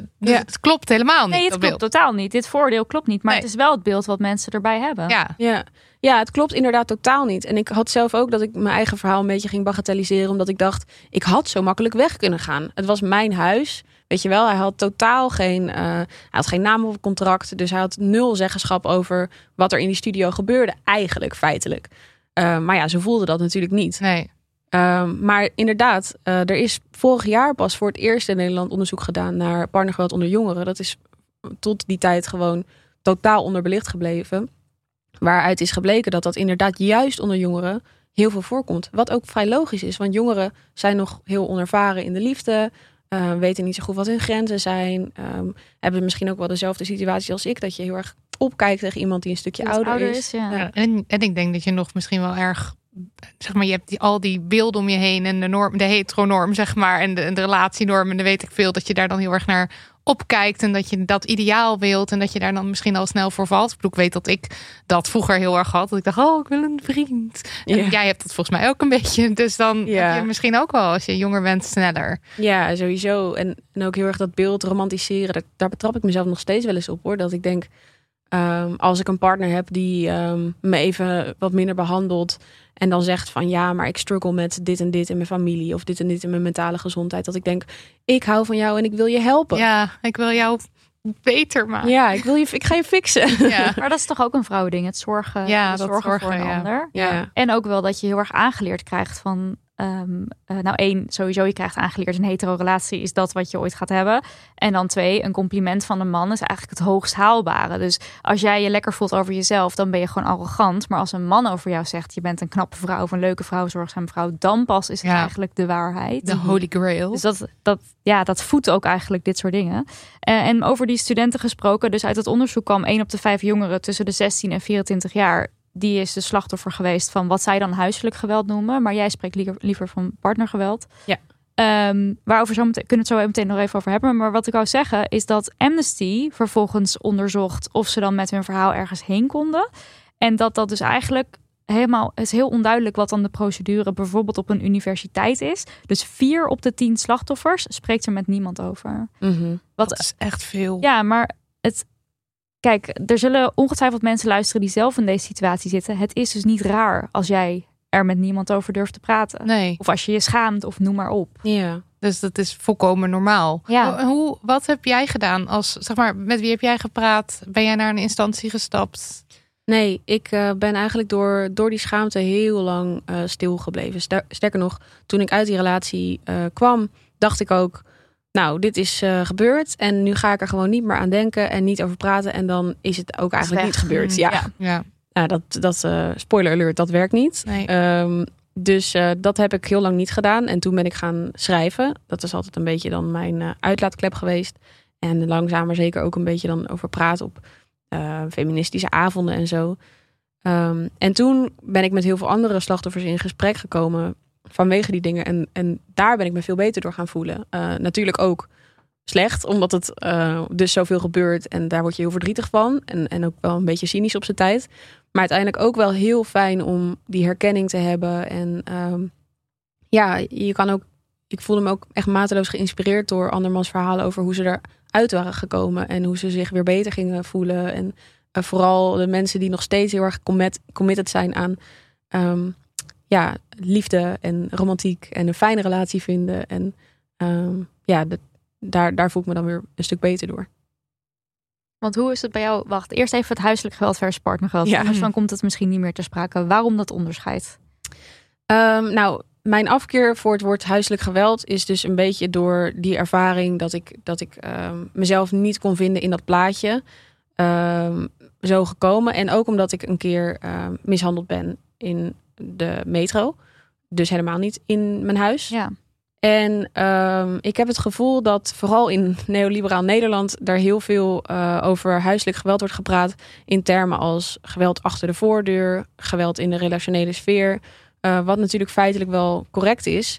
Maar ik heb het idee dat het daarom een beetje wordt gezien als een privéprobleem. Hm. In plaats van een maatschappelijk probleem. Wat het eigenlijk is, omdat Ja. het zoveel voorkomt. Ehm, en ik denk dat het belangrijk is, vooral als ik kijk naar mijn ervaring in die metro waarin eh, ja, een handjevol mensen me zat aan te gapen en dat zag gebeuren en niet ingreep. En dat was ook een heftige, Ja, heftige mishandeling. ja dat was fysieke mishandeling. Ja, Ehm, denk ik dat het juist heel belangrijk is om partnergeweld te gaan zien als een maatschappelijk probleem. En dat we er dus ook als maatschappij voor verantwoordelijk zijn. ja. Ja. Ja. ja, en dat je dus ingrijpt als je het ziet. Ook. ja. Ja. Heb je een idee waar dit uit, uit voortkomt? Ehm, ja, nou ja, er zijn eh, verschillende onderzoeken geweest naar, naar waar zo'n omstander-effect, of het Kitty Genovese-effect heet dat dan, vandaan komt. Ehm, het blijkt zo dat, dat mensen denken van ehm, als er meer, hoe meer omstanders er zijn eigenlijk, hoe, hoe kleiner de kans is dat er iemand ingrijpt. Ja. Omdat niemand zich verantwoordelijk voelt en iedereen denkt, Dus iemand echt anders doet dat mensen- wel. Ja. Ja, ja, precies. Ehm, ja, waarom dat precies zo werkt, dat, dat is moeilijk te zeggen. Maar het eh, is wel een, een situatie die, die veel voorkomt. Dat is een bekend, eh, bekend begrip. Hey, Ja. Jij schrijft ook over eh, als je eraan terugdenkt van oké, er was geweld in mijn huis en het kan niet anders dan dat mijn buren dat ook gehoord hebben. We kregen daar ook wat vragen over als je nou denkt dat iemand van je buren te maken Mm. heeft met partnergeweld, wat doe je dan? Ja. Ehm, ja, Ehm, nou, ten eerste is het wel belangrijk om te benoemen dat partnergeweld in elke situatie natuurlijk weer anders is. Dus het is heel moeilijk te zeggen om om een ja, het is heel moeilijk om een one size fits all antwoord te geven. Maar in elk geval kan ik aanraden om ehm, te proberen het slachtoffer te spreken eh, in een privézetting. Dus ehm, buiten het eh, oorbereik van dienstpartner. En ehm, ja, het is ook aan te raden als er niet sprake is van direct levensgevaar om eerder veilig thuis te bellen of een instantie die gespecialiseerd is in ehm, huiselijk of partnergeweld in plaats van meteen de politie erbij te betrekken, want dat kan soms ook juist de situatie escaleren. Ja. Als er wel sprake is van levensgevaar, natuurlijk wel 112 bellen. Ehm, maar in ieder geval, het, het, het, eigenlijk in elk geval is het het beste om het slachtoffer leidend te laten zijn in ehm, hoe je diegene zo veilig mogelijk uit die situatie loodst. Uh, dus als het mogelijk is, privé met het slachtoffer praten. Um, op een telefoon waar, waar de partner er niet bij kan. Of een computer bijvoorbeeld van de bibliotheek kan je met iemand chatten of zo. Um, zodat, ja, zodat de, de partner er geen lucht van krijgt. Ja, want er kan natuurlijk ook sprake zijn van controle van telefoon, appjes, uh, Facebook messages. Dus daar moet je ook echt op letten als zijnde iemand die wil helpen. Precies. Ja. Dus echt zo discreet mogelijk vragen aan een slachtoffer. Wat, ik heb deze vermoedens, wat is er aan de hand? Uh, je hoeft het me ook natuurlijk niet nu te vertellen. Maar als er iets is, dan kun je me zo en zo bereiken. En ja. dan ben ik er voor je. Ja, ik denk dat lijkt me inderdaad een heel goed idee. Dat je laat weten dat je er bent op het moment dat een slachtoffer er aan toe is. Ja, precies. Ja. ja. Hoe kwam je uiteindelijk uit deze situatie? Um, een beetje bij toeval eigenlijk, bij geluk zelfs. Um, we hadden uh, ruzie, ik en Louis. En um, hij stond uh, in een ongelukkige houding voor de voordeur die open stond. Oh, ja. En toen heb ik hem uh, eruit kunnen duwen. En dat was een heel bijzonder moment, want ik was echt helemaal afgebroken na die maanden. Um, ik zat er helemaal doorheen. Ik was mentaal echt ja, kapot. En uh, ik denk dat ik echt een beetje met mijn laatste krachten hem toen een zetje heb gegeven en de deur dicht heb gegooid. En toen wist ik meteen, die ga ik niet meer open doen. Ja. Nee. Ja. Hij had natuurlijk ook, hij had geen sleutel, dus dat was ook een optie om op deze manier ja, dit te doen. Ja, het was vaak, vaak dus zo dat hij wel de sleutel had en dat hij wel naar binnen kon komen. En uh, maar nu had ik mijn sleutel binnen en de deur was dicht. En ik maakte even heel snel een flitsanalyse van de situatie. En ik dacht, ik hoef gewoon niet meer open te doen. Nee. Ja. ja. Maar dit is dus wel ook echt al na hele heftige bedreigingen en heel heftig fysiek geweld ja. geweest. Dat dit moment. Uh, ja, het was eigenlijk uh, meer een, een, depressief moment dan dat ik echt dacht, yes, wat een doorbraak of zo. Want uh, hij had me inderdaad, op een gegeven moment begon hij me zelfs met de, de dood te bedreigen. Mm -hmm. Toen ik um, ja, aangaf niet meer te willen. En um, waar ik daar eerst heel bang van werd en dacht van, ja, ik wil natuurlijk niet dat hij me doodmaakt, dus ik doe maar wat hij wil.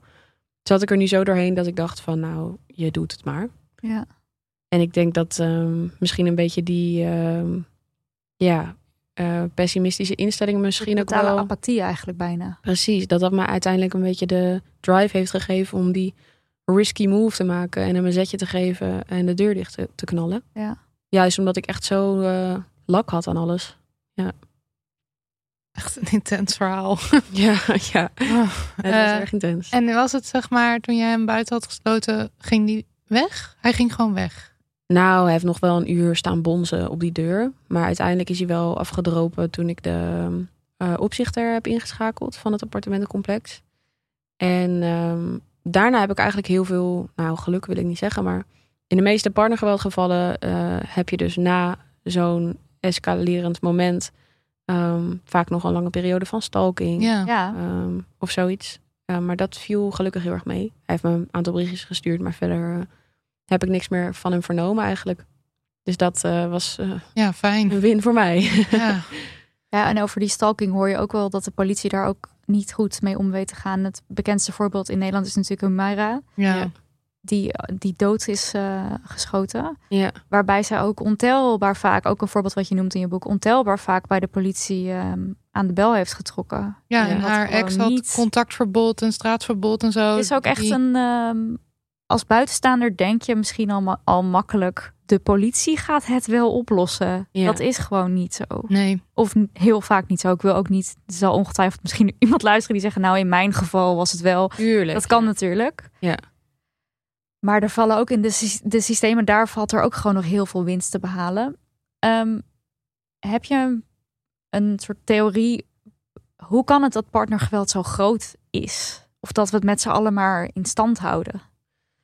Um, dat is wel een grote vraag. Ja, partnergeweld is wel echt een heel complex um, probleem waarin heel veel dingen meespelen. Maar ja, zoals ik ook inderdaad een beetje uitleg, probeer uit te leggen in mijn boek, denk ik dat het heel erg te maken heeft met seksisme en um, een beetje de entitlement van mannen um, in romantische relaties. Uh, op het moment dat um, bijvoorbeeld uh, dan zei van uh, ik wil niet meer, dan was er bij Bekir zo'n kortsluiting, omdat hij dacht: hoezo? Je bent van mij. Ja. Je bent mijn vrouw. Hmm. En jij mag niet zelf kiezen dat je niet meer met mij wil zijn. En ik denk dat dat ehm één attribuut is van het patriarchaat. Die ehm, zeggenschap die mannen denken te hebben over hun vrouwelijke partners. Ja. Dat dat heel erg meespeelt in de meeste heteroseksuele partnergeweldzaken. Ehm, en natuurlijk in de zaak uh, Humeira was het ook eh, natuurlijk dat ze met racisme te maken kreeg Mhm. bij de politie. Ehm, waar eh, agenten zelfs in een WhatsApp-groep over haar dood zeiden: weer een Turk minder. Ja, echt heel verschrikkelijk. Ja, Ja. en dat is, ja, mensen denken inderdaad snel van: oh, je gaat naar de politie en die fixen het wel. Maar dat is niet zo vanzelfsprekend. Al helemaal niet als je een vrouw van kleur bent. Ja. Nee, want als je als witte vrouw daar aankomt zetten, heb je waarschijnlijk alweer meer kans dat je wel geholpen wordt dan. Ja. Ja, maar ook in mijn geval hoor. Ik bedoel, eh Louis die ehm, eh, was al een aantal keer eerder met papieren van de politie thuisgekomen. Omdat hij dus de hele tijd eh, dingen van de supermarkt aan het stelen was.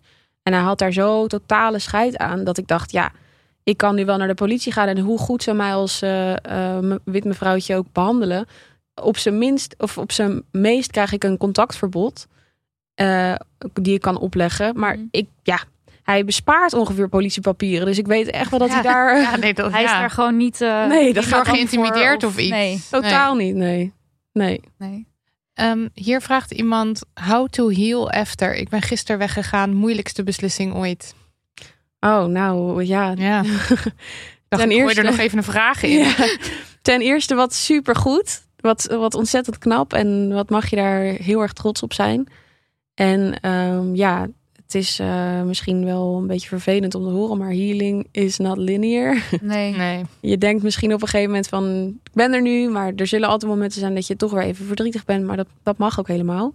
En ehm, daar moet je even de tijd voor nemen. En eh, ja, wat mij heel erg heeft geholpen is eh, schrijven. ehm, eh, in therapie gaan. Ik heb EMDR-therapie gehad en exposure therapie bij een hele fijne therapeut. ehm, die me daar heel erg mee heeft geholpen. Ehm, ik ben heel veel boeken gaan lezen, zoals All About Love van Bell Hooks. Mooie boeken over de liefde, eh, die me heel veel hoop gaven over wat voor fantastische mensen er ook allemaal bestaan op de wereld, die hier eh, zulke zinnige en eh, mooie dingen over te zeggen hebben. Ehm, ja, de, healen kan echt op zoveel verschillende manieren. En het is echt een beetje je eigen ehm, reis die je moet afleggen van wat werkt voor mij en wat vind ik fijn. Maar in ieder geval daarover praten met mensen. Ehm, en weten dat je beter verdient. En ehm, dat je al het geluk en alle liefde in de wereld verdient. Dat is eh, een mooie start. En dat je niet alleen bent, denk ik. Je bent echt Zeker. zo niet de enige. Ook al heb je misschien soms het gevoel van wel. Hoe is het jou gelukt om er toch over te praten? Ehm, ja, ik ben dus begonnen met schrijven. En ehm, dat was eigenlijk voor mij ehm, de manier waarop ik er ook over ben gaan praten. Want toen moest ik over die artikelen gaan vertellen. En natuurlijk kreeg ik op een gegeven moment ook van... hey, ik las dit over jou. Ja, maar ook vanuit je directe omgeving? Als ja, le- laatste vrienden het eerder in een stuk dan dat je het met hen zelf had besproken? Of bijvoorbeeld je familie, dichtbijstaande mensen? ja, nou, ik heb ehm, bijvoorbeeld mijn moeder heb ik een, eh, eh, heb ik eh, een tekst gestuurd. Ehm, omdat ik het gewoon makkelijker vind om te schrijven dan erover Ja. te praten. Ehm, en mijn vriendinnen, die heb ik een spraakmemo's gestuurd. Ja, maar dit is heel goed advies Ja. natuurlijk. Je hoeft het Ja. niet één op één zo recht Nee. in iemands gezicht te vertellen als je dat heel moeilijk vindt. Ja, ik vond dat heel lastig. Want ik was nog heel erg mijn eigen gevoelens aan het navigeren. Van, van schuld en schaamte. En ehm, ja, natuurlijk ook nog heel veel verdriet en pijn. Eh, dus ik had daar ontzettende stress op. Ik dacht, ja, zometeen ben ik helemaal in tranen vanwege mijn eigen ehm, hoopje aan emoties.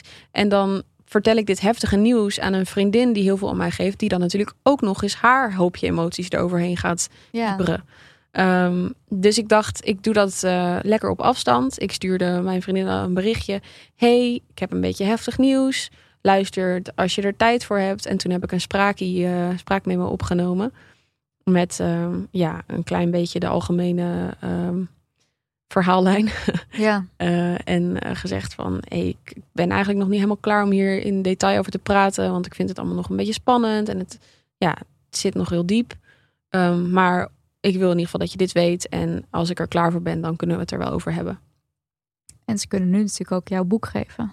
Ja. Als iemand het woord, je, je zou het boek kunnen geven van Ja. een soortgelijke ervaring heb ik ook. Zou je dit willen lezen? Ja, ik heb ook voordat ik er artikelen over ging schrijven, heb ik een soort fictieverhalen geschreven waarin ik dan ehm eh, Louise eh, portretteerde als een wesp en mezelf Mm. als een eh, klein mensje. En dat werden dan ehm, ja, een beetje abstracte fictieverhalen die wel dezelfde dynamiek een beetje lieten zien, maar dan dus heel erg geabstraheerd en dat je er niet helemaal uit kon herleiden wat er gebeurd was. Dat heb ik toen ook wel aan mijn vrienden laten lezen van, ik heb dit geschreven, ik weet niet wat je ervan vindt. Om alvast een beetje af te tasten van, Ja. eh, Mm.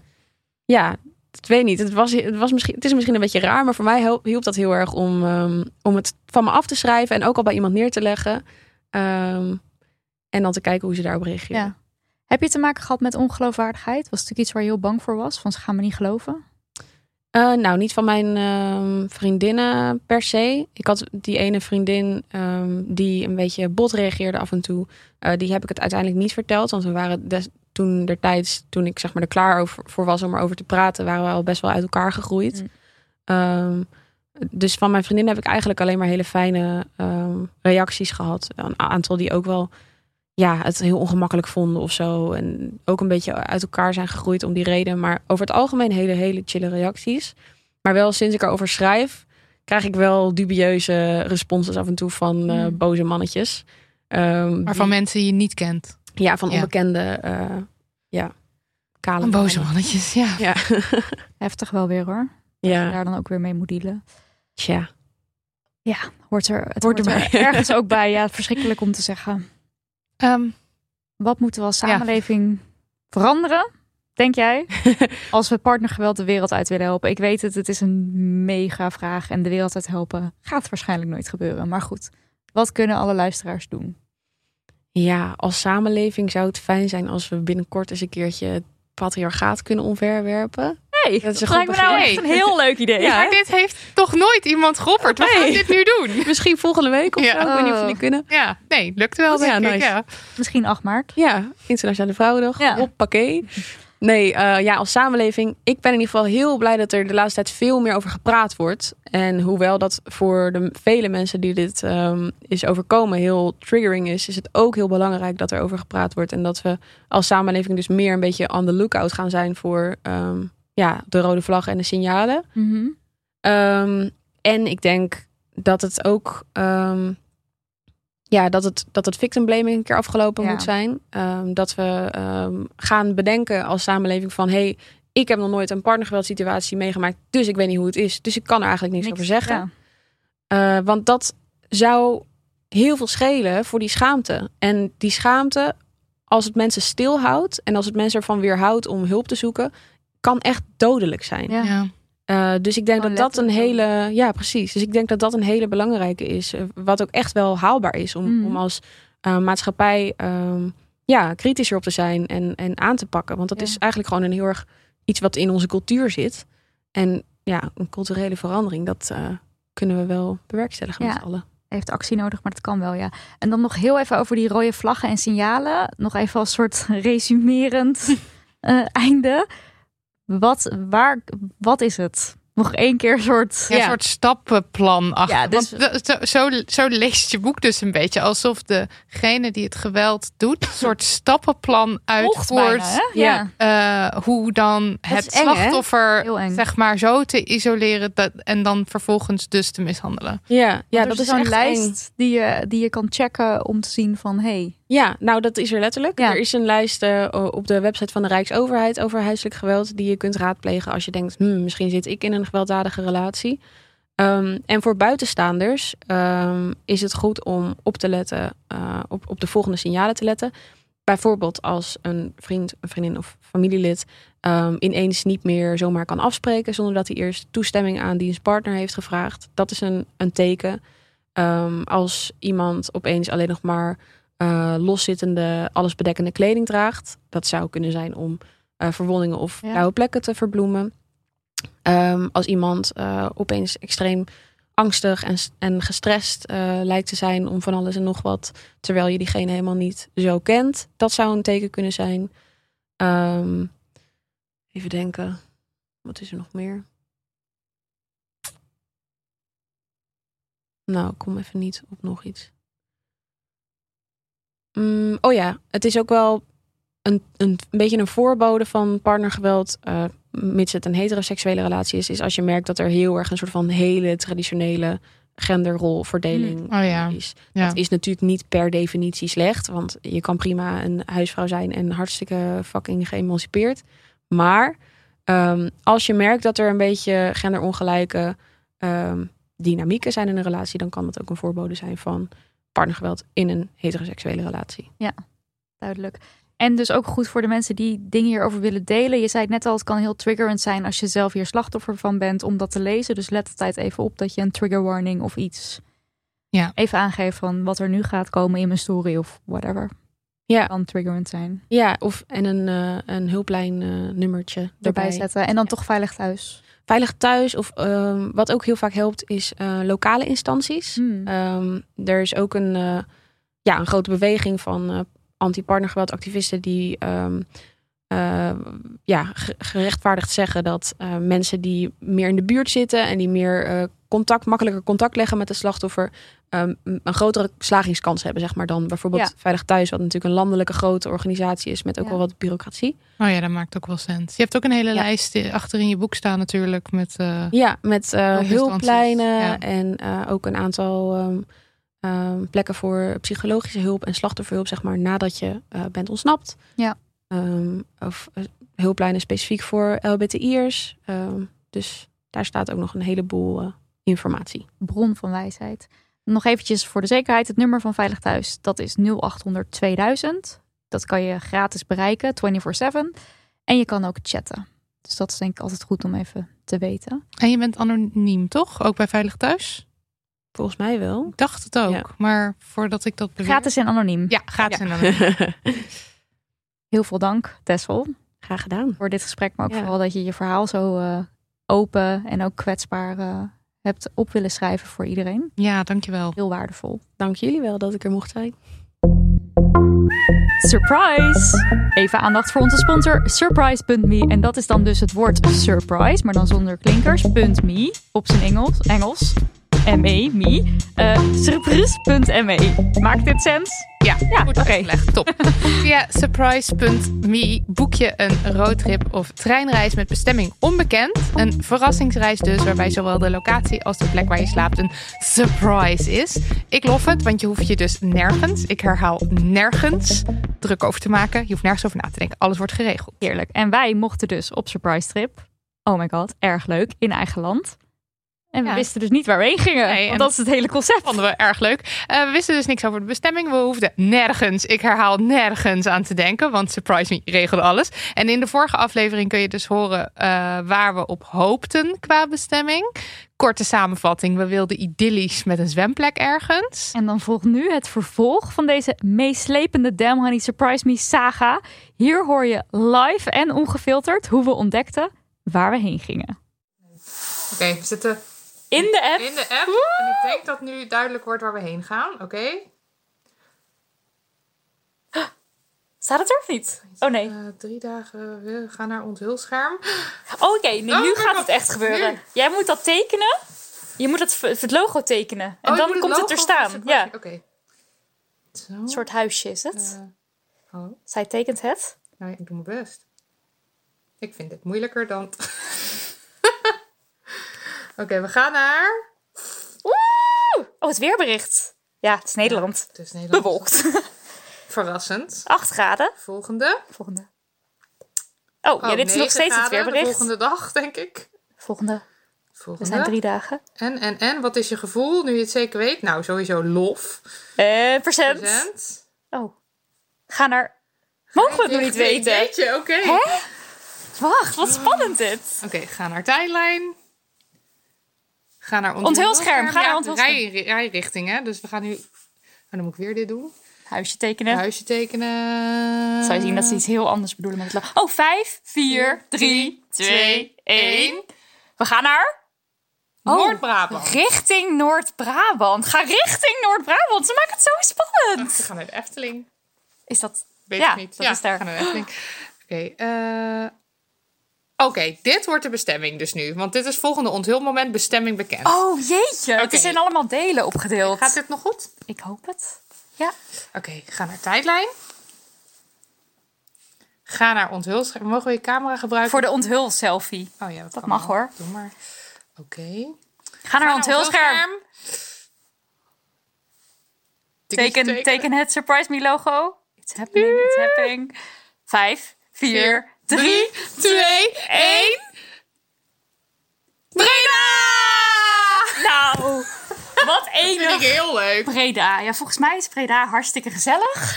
Ik denk het ook. Daar heb je hele lekkere bonbons. Maar Breda is ook gewoon, gewoon hartstikke pittoresk. ja, Ja, en er is ongetwijfeld water. Dat moet. dat moet, er moet een gracht zijn. Ja, maar of gewoon ergens de natuur iets in de buurt. Geen idee. Hartstikke leuk. Hartstikke leuk. Zin in. Breda! Breda. Jullie zitten nu natuurlijk op het puntje van je stoel. Want wat hebben we in Breda gedaan? Welke Bredase avonturen hebben we beleefd? Waar sliepen we? Hebben we inderdaad gezwommen? Nou, dat hoor je de volgende keer. Nou, wil jij ook op Surprise Trip? Dat kan. Wij mogen nu 30 euro korting geven op alle Surprise.roadtrips en de Surprise eh, treinreizen van minimaal 150 euro. En dan moet je wel even boeken voor 30 juni 2022. Ja, de korting wordt automatisch verrekend als je via de volgende link, link boekt. Dus pak je noti- notitieblok er maar bij. www.surprise.me ME, slash korting slash damhoney. En als je nu niet hebt meegeschreven, wat oké is, dan kun je deze link ook vinden in de podcast-app of in de show notes. Eh, en dat is damhoney.nl slash aflevering 87. Surprise.me slash korting slash damhoney.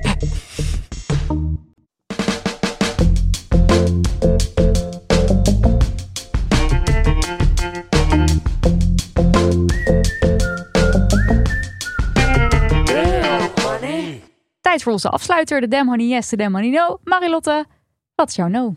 Ik ben boos om energiearmoede. Anders ik wel. Ja, echt. Tessel eh, ook zo. Ja, je zit hier, iedereen zit hier te knikken. Eh, ik zag ehm, op Twitter vooral nu ook. Ik bedoel, ik weet dat de gasprijzen stijgen, obviously. Maar ik zag op Twitter ook ehm, echt van mensen die dan zo'n noodkreet van: oké, mijn energierekening is nu van eh, 150 of 100 euro per maand naar 350 per maand en ik kan het niet betalen. Ehm, dus, eh, nou ja, dat op zich is al vreselijk. Ehm, heel even. Energiearmoede eh, is de situatie waarbij de energiekosten een te groot deel van je inkomen opslokken. Eh, dus moeite hebben met de energierekening betalen. Nou, nu zijn de gasprijzen en de daaraan gelinkte elektriciteitsprijzen omhoog gegaan. Ehm, eh, dan zie je, nou ja, het gevolg daarvan is dus dat je die bizarre tweets ziet van bizarre bedragen van mensen wat ze opeens moeten betalen.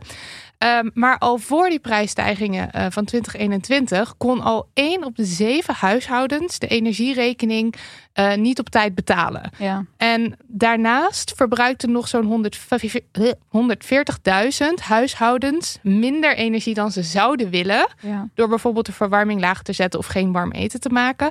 Omdat ze dus moesten besparen. Ja. En voor hen is een prijsstijging van zo'n 100, 150 euro per maand, wat het dus wordt, ehm, gemiddeld voor de mensen, is, is gewoon niet te doen. Nee. nee. Ik kom zelf uit een gezin waar dit dus ook speelde. Dus ook, eh, we hadden sowieso alleen maar verwarming in de woonkamer en nergens anders. Dus niet op onze slaapkamers en zo. En het was dus ook echt, ehm, ja, de verwarming dus niet aanzetten en heel goed opletten. En ik was dus dikke laatst- aantrekken ja, en ik was zo. laatst heel even bij mijn ouders. Dit speelt nog steeds. Het is niet dat mijn ouders opeens de jackpot gewonnen hebben. En dan zie ik dus mijn vader, die is dus 82, in een soort over, oversized hoodie. En hij maakt er dan een grapje van. Maar Het is eigenlijk niet. heel tragisch. Dat kan echt niet. Nee, ja. want je moet gewoon in je huis, je moet je huis toch kunnen verwarmen als, Precies. als mens Ja. in Nederland.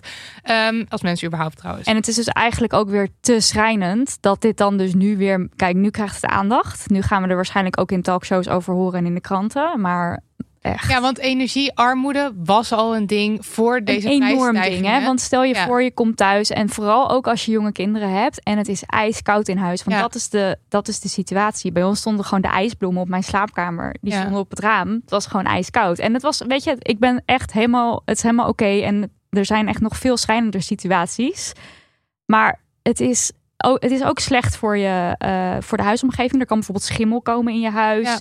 Eh, je kan er sneller ziek van worden, omdat je het eigenlijk altijd koud hebt. Ja, het is gewoon echt gezondheidswise ook heel ja, Ja. gevaarlijk. Ja, en wat zeg maar weird is, want oké, de, de, die prijsstijgingen zijn er nu. Dus het kabinet heeft gezegd, we gaan een, ehm, we gaan een, eh, hoe noem je dat, gaan compenseren. Ehm, maar wat ze dan doen is zeggen, eh, gemiddeld eh, gaan we 400 euro per gezin betalen. Maar daarin maken ze dus helemaal geen onderscheid in eh, of je arm of rijk bent. Dus het komt ook terecht bij de mensen die het wel zelf kunnen betalen. Terwijl dus de zwaarder gedupeerde groepen het harder nodig hebben. Ja, en die kloof wordt alleen maar groter. Ja, want uh, het is dus ook nog zo. We, we zitten in een energietransitie. Want we willen natuurlijk het klimaat. We willen het klimaat behouden of helpen of whatever. En uh, de wereld redden. We, nou, de wereld redden. Dus we willen graag met dat mensen, weet ik veel, uh, zonnepanelen hebben. En um, uh, nou, ik weet niet wat al de maatregelen zijn, maar dat je die aanschaft. Dus daar kun je subsidies voor krijgen. Maar mensen die de energierekening niet kunnen betalen, die kunnen natuurlijk ook niet, Tuurlijk niet. dure zonnepanelen nee, joh, we, mijn ouders hebben niet eens centrale verwarming. Dat kunnen ze niet betalen om dat aan te laten leggen. Dat Ja. zijn ouderwetse gaskacheltjes. Dus wat je doet ook met, met deze rare compensatie is zeg maar de, de rijke mensen die de rekening al konden betalen, die hou je rijk en die kunnen dan ook nog die subsidies aanvragen voor, die, voor al die maatregelen om de boel beter te isoleren. Dus die worden eigenlijk alleen maar rijker en gaan erop vooruit. En alle mensen die het niet kunnen betalen, die gaan er alleen maar op achteruit. Nou ja, daar ben ik dus heel erg eh, boos over. En dan heb je eh, Marielle Veenstra. Zij noemt zichzelf energiefeministe. Zij is verbonden aan de Universiteit eh, in Twente. En zij zegt, we moeten voorbij de voordeur kijken naar de samenstelling van de huishoudens. Ehm, en dus niet iedereen zomaar die compensatie geven, maar kijken naar wie het hardste nodig Ja. heeft. En de manier waarop het nu geregeld is, leidt tot ongelijkheid. Als een gezin of alleenstaande de rekening niet of nauwelijks kan betalen, blijft niets over voor verduurzaming. Geld ontbreekt voor die nieuwe energiezuinige koelkast. Echt alsof je aan verduurzaming denkt. Hè? I know, je Daar denkt heb aan je zo niet de overleven. headspace voor. Ja. Ja. Daarom. Ehm, nou ja, ik, ik, ik denk nu van Marielle Veenstra kom in de podcast praten over energiearmoede. Want ze heeft een heel eh, onderzoek aan gewijd ook. Eh, ze, zij zegt ook, ze heeft ook de groepen aangewezen, of ze, ze benoemt ook de groepen die eh, kwetsbaarder hiervoor zijn, zeg maar. De chronisch zieke mensen, gehandicapten, mantelzorgers. Nou ja, vrouwen ook. Vrouwen zijn Alleenstaande moeders. ja, dat zegt ze ook. En oudere vrouwen. En ze zegt vrouwen verdienen minder. Hoor je loonkloof.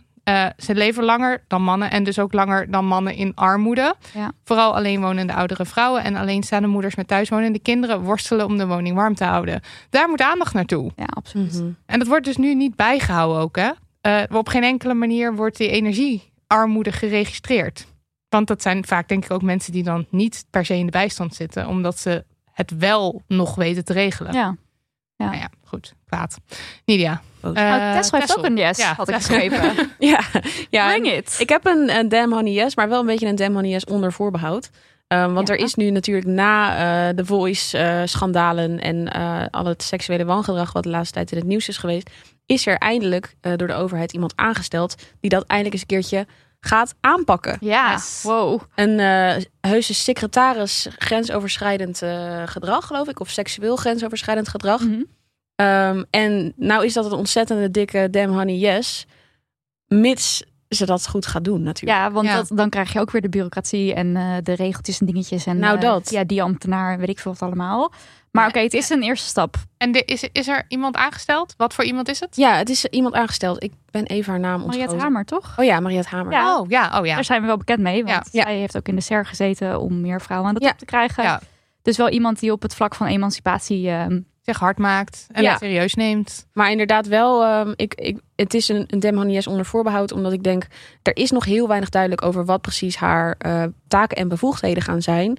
En het voelt ook een beetje alsof ze nu zo'n labeltje hebben gemaakt. Zo van, dat is nu haar verantwoordelijkheid. Hmm. Dus wij halen onze Ja, pootjes ervan af. En daar ben ik een beetje bang voor. Ja, het kan natuurlijk ook weer zo'n zo'n ding voor de bühne zijn. Ja, en Ja. waar we het net ook over hadden, we hebben, we- er is gewoon sprake van cultuurverandering die je op gang moet brengen. En dat een loketje of een. een dat, Secretarisje hier en daar. dat is uiteindelijk, het is veel breder dan dat. Maar goed, het is. Het is iets. ik is vind een het ook een, een fantasy yes. Ja. yeah.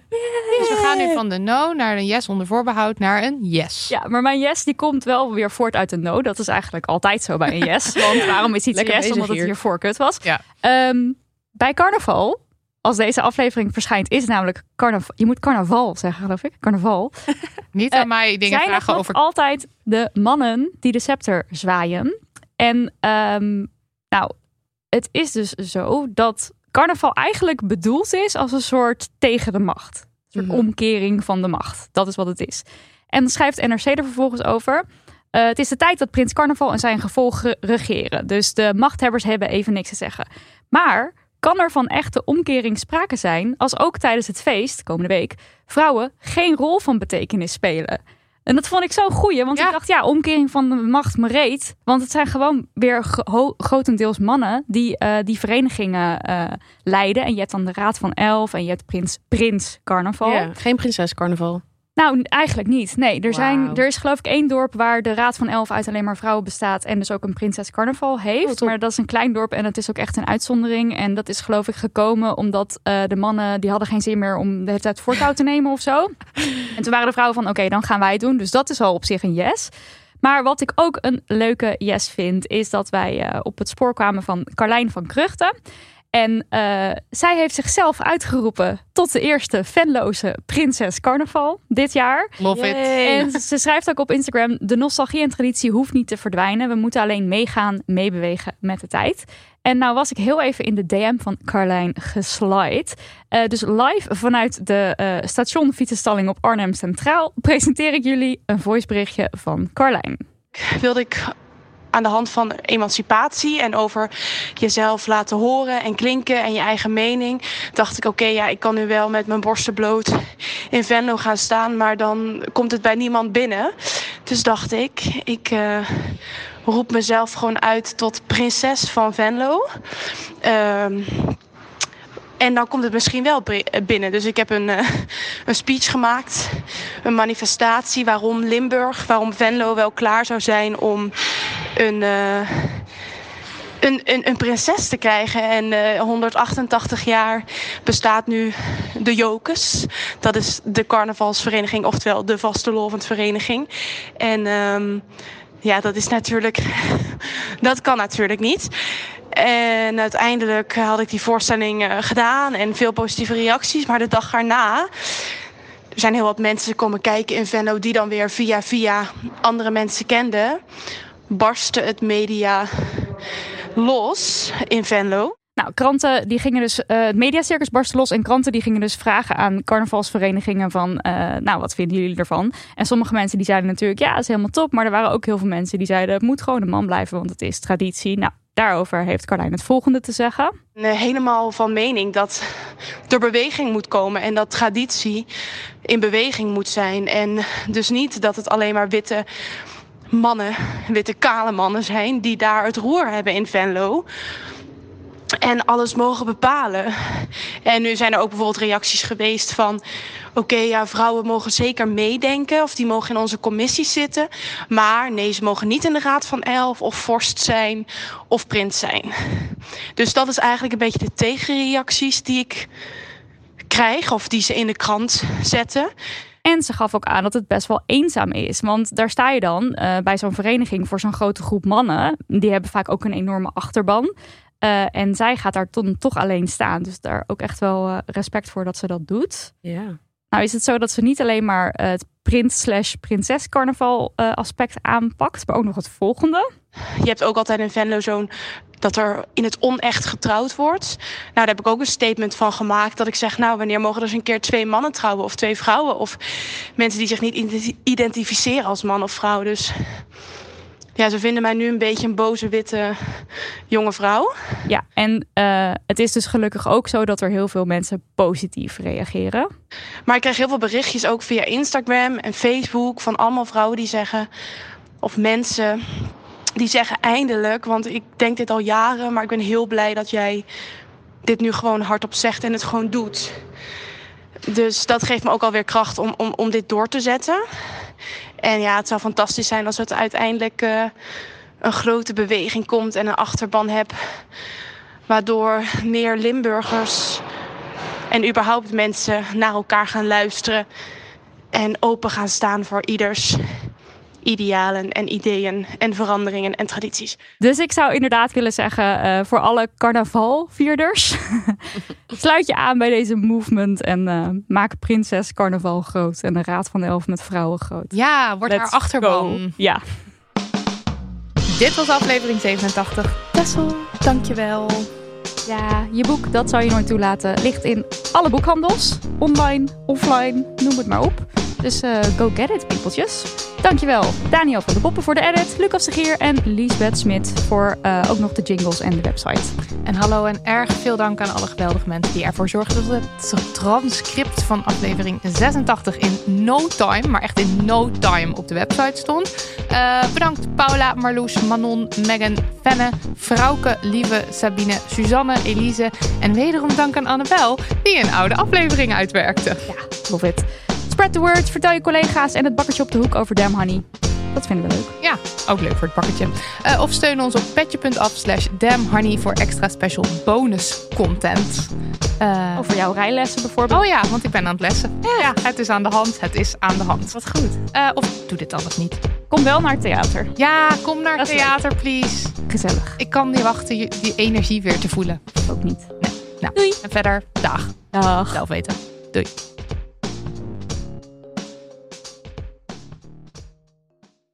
Nog even over die grootse en epische muziektheatervoorstelling. Het achtste leven voor Brilka is een marathonvoorstelling van 5 uur. Koop je tickets voor deze bijzondere theateravond via oostpol.nl.